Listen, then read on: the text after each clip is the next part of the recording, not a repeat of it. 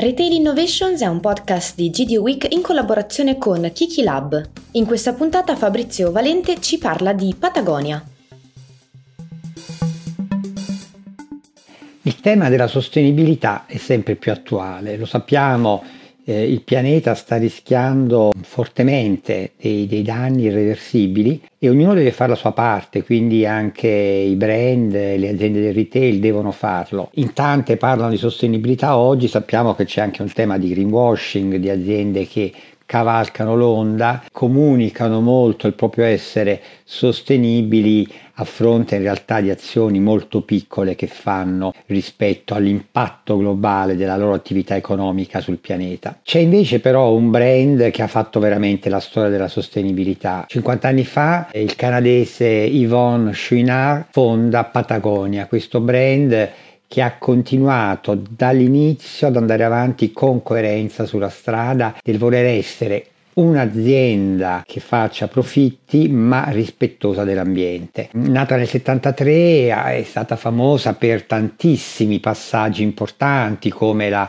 la pubblicità molto disruptive che diceva don't buy this jacket, non comprare questa giacca, esortando i consumatori a riflettere prima di comprare un capo nuovo se non avessero un capo ancora eh, adatto all'uso e continuare a utilizzarlo. L'azienda è sempre stata un'azienda che ha puntato molto sull'alta qualità dei prodotti e quindi sulla loro durabilità, ma anche sul servizio di riparazione dei prodotti a vita. Quindi i negozi hanno sempre avuto la funzione anche di essere dei laboratori per riparare eh, tutti i prodotti del mondo Patagonia che è il mondo outdoor. Nel 2002 l'azienda ha anche cominciato a dare eh, il 1% del proprio fatturato alle associazioni per il pianeta e poco dopo addirittura creato un'associazione per stimolare le altre aziende a fare lo stesso, perché la grande forza di, di, Patagonia è stata anche di comprendere che bisogna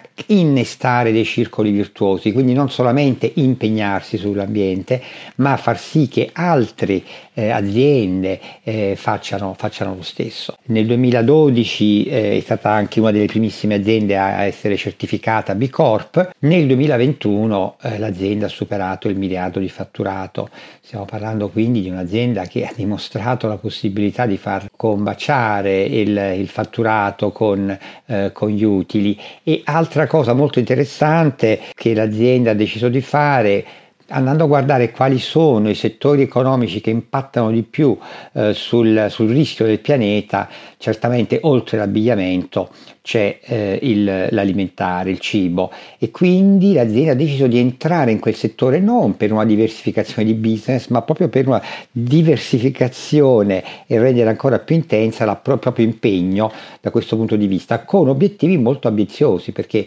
l'azienda si è data l'obiettivo di far sì che la, la parte food del gruppo arrivi a fatturare quanto la parte, la parte non food. L'azienda è addirittura stata valutata a 3 miliardi di dollari recentemente e nel settembre scorso il fondatore e la sua famiglia, che ancora detenevano la maggioranza della società, hanno fatto una scelta molto coraggiosa eh, e forte, decidendo di donare tutta l'azienda, tutto il gruppo a, a favore di un trust e di un'associazione no profit potendo quindi asserire che finalmente l'azienda ha come principale suo azionista il pianeta. Questo è un modello che già sta avendo anche eh, altre aziende che eh, vanno in questa direzione, quindi si è creato anche in questo caso un circolo, un circolo virtuoso molto interessante e Insieme ai nostri partner internazionali abbiamo deciso quest'anno di assegnare a Patagonia il premio come caso retail eh, più innovativo nel settore della sostenibilità. Un caso che ci ispira e un caso su cui invitiamo tutti i retailer a prendere spunto e andare in questa direzione. Grazie per l'ascolto e a presto con un prossimo podcast.